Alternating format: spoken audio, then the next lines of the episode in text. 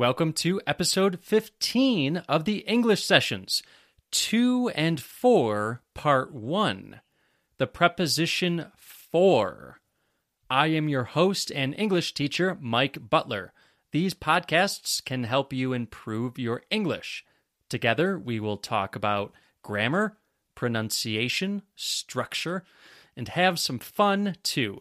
Remember to visit my website, www.englishsessionswithmike.com, to contact me for private lessons and for more content. You can also read the transcript of this audio on the website as you listen to the episode. Listen for these words today. Buckle up. Today, I'm using buckle up as an expression meaning to prepare for what is about to happen. Candidate. In today's example, a candidate is someone who hopes to win an election. Okay, here we go. It's time for an episode about prepositions. If you have trouble with prepositions, I can assure you you are among the 99% of my learners who do. It is one of the most common issues when learning the language. Prepositions are little words that are hard to define. Also, unfortunately, you can't just look at a picture of one either, like you can with nouns.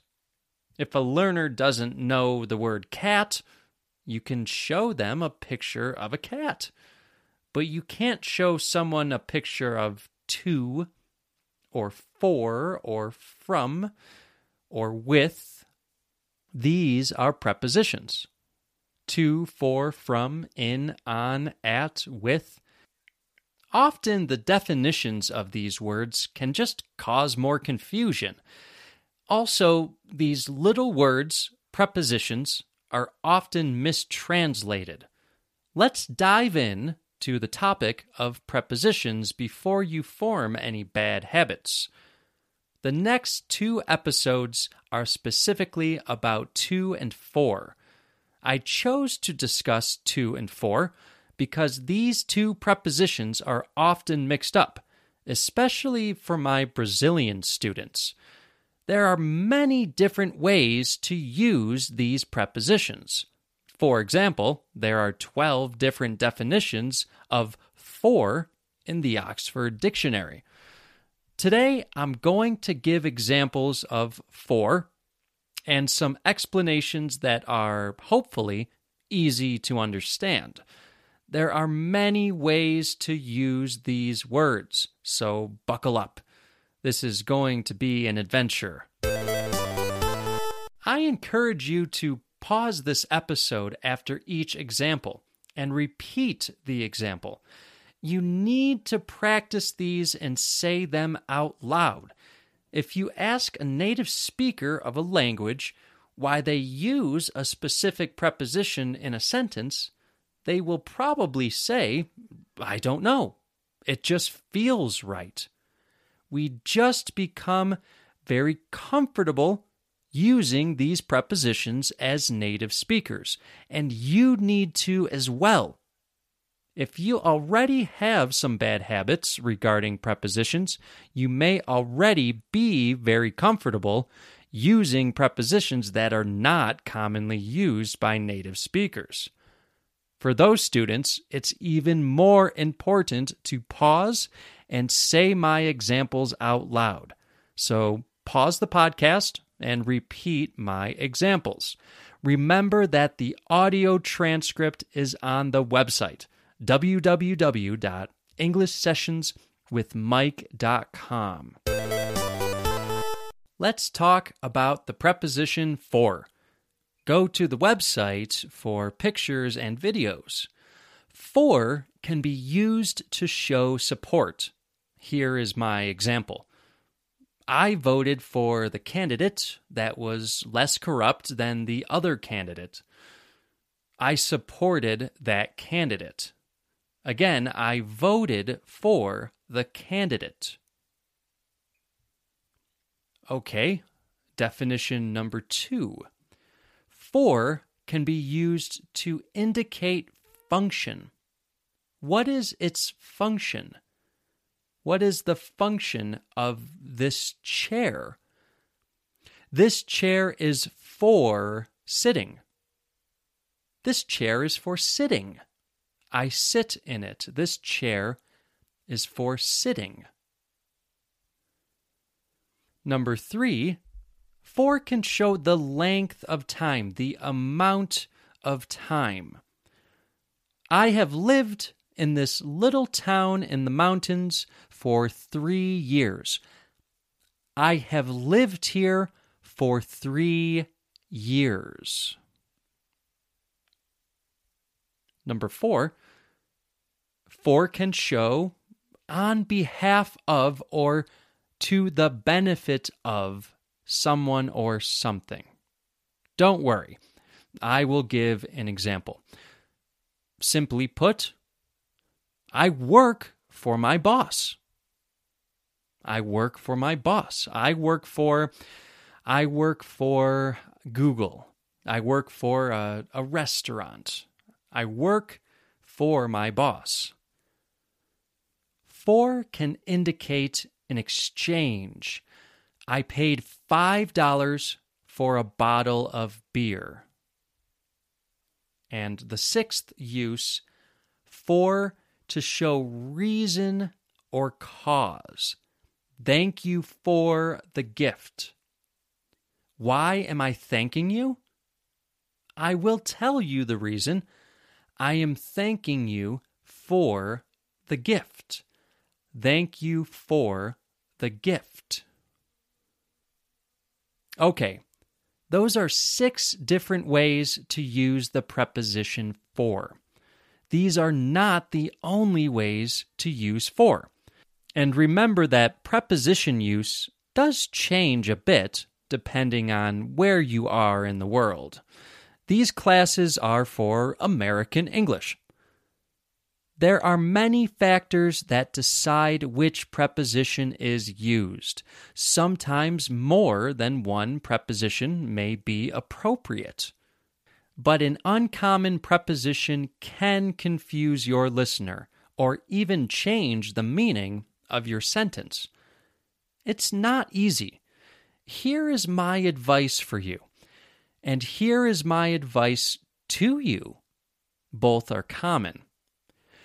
Go and read the audio transcript of previous episodes of the English sessions, or go read a book in English. Try to spot every use of the preposition for. When you find the preposition in the book or my transcripts, notice how and why it is being used. Do you use it this way? Maybe you should consider changing some of your prepositions if you are surprised by what you find. This is one of the most common bad habits uncommon preposition use. Okay, I have a story for you. Listen as I use the preposition for in my story. A woman walked into a market she wanted to buy some bananas for her family. She used a cart. A cart is for holding her groceries. She was already in the market for 20 minutes when a strange man approached her. He was selling bananas. Ten bananas for three dollars, he said. Thank you for the offer, said the woman. But your bananas are brown and disgusting. That's all for today. The next episode will be about the preposition to. Hello, everyone. Mike here. I want to pause for a moment to talk about how you can help the English sessions to continue. If you'd like to support the English sessions, then please go to anchor.fm slash the English sessions. There, you can click on the support button and make a monthly contribution to the English sessions to keep this podcast going. You can support the English sessions for less than one US dollar. Every bit helps. Also, remember, go to www.englishsessionswithmike.com if you are interested in private lessons with me, Mike. Thank you all for supporting this podcast.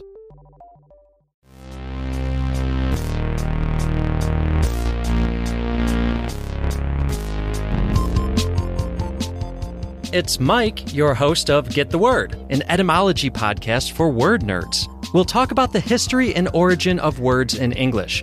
If you're coming over from the English sessions, well, then I'll give you an even bigger welcome, loyal listener. The English Sessions is the podcast I've been doing for a while now for English learners, and, and is where Get the Word was first conceived. I decided to make Get the Word its own podcast since I started to realize I was making content more for native speakers with these etymology episodes, which seemed to warrant its own feed. Don't worry though, for those of you who are English learners, there will still be transcripts of the episodes on the website. Look for details in the show notes.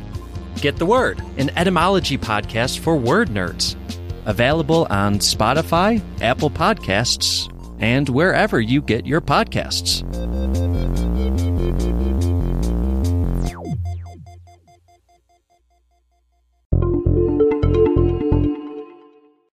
Are you unsure about a preposition in your English sentences? Send me a message. Write to me at mike at englishsessionswithmike.com. Leave a message from me on the website www.englishsessionswithmike.com and I will play it on the podcast. Make sure to subscribe to this podcast so you won't miss an episode. Visit www.englishsessionswithmike.com for more content. Please rate and review on Apple Podcasts or wherever you get your podcasts. Until next time, this is Mike signing off. Thank you for the offer, but your bananas are brown and disgusting.